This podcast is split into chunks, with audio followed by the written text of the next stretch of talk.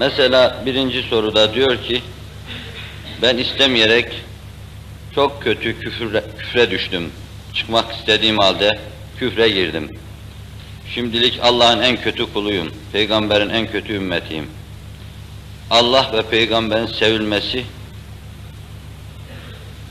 asıl olabilir mi? Bir insanın kendisini daima böyle düşünmesi lazım.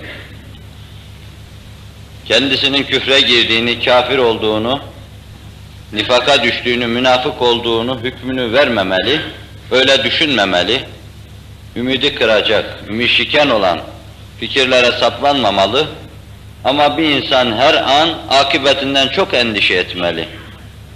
Allah Celle Celaluhu küçük bir kusurumla beni batırır, mahveder endişesini daima içinde yaşamalı ve bununla daidar olmalı. Adımlarını dikkatli atmaya vesile olur. Hayatını dinin emirlerine göre tanzim etmeye vesile olur. Allah'a ait haklardan, insanlara ait haklardan iştinabına vesile olur. Bu haddi zatında güzel bir şeydir. Meselenin bir diğer yönü şudur. Küfür ve iman birbirinden ayrı ayrı şeylerdir. Bir insan iman dairesi içine girerse, yani Allah'a inanırsa, bazı kimseler küfrü bırakmak suretiyle iman dairesine girerler.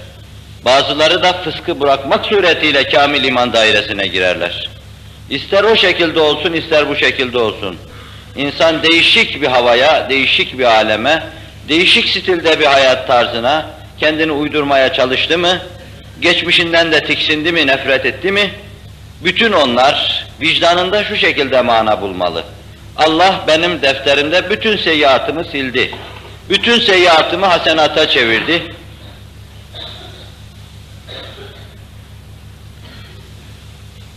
Ben de bunu böyle bilmeli, böyle düşünmeliyim. Çünkü Allah'ın kanunu bunun böyle olmasını iktiza ediyor. Rahmeti ilahiyeye itimat ederek, istinad ederek, ümitsizliği de günahlarıyla beraber arkaya atmalı. Yani o eskiden yaşadığı bir hayattı, küfür ve dalalet, sapıklık, ahlaksızlık. Bunları tamamen terk etmiş, şimdi iman dairesi içine girmiş, cennet numun bir hayat yaşıyor, kalbi, vicdanı gayet müsterihdir. Bu insanın o gibi şeyleri devamlı düşünüp kendi kendini rahatsız etmesinin manası yoktur. O gibi şeyler sadece bir noktada düşünülür. Allah muhafaza buyursun. İnsan gurura kapılırsa, kendisini büyük görmeye başlarsa, büyük meziyetlerin, faziletlerin mazharı, makesi gibi görmeye başlarsa, Allah'ın yeryüzünde matbaı nazarı gibi kendisini tasavvur etmeye başlarsa, bir muhasebe sadedinde nefsinin kafasına bunları vurmak için caizdir bunlar. Fakat ibadetü taatta mütemadiyen senin huzurunu ihlal edecek mahiyette manasız bu şeyleri düşünmenin manası yoktur.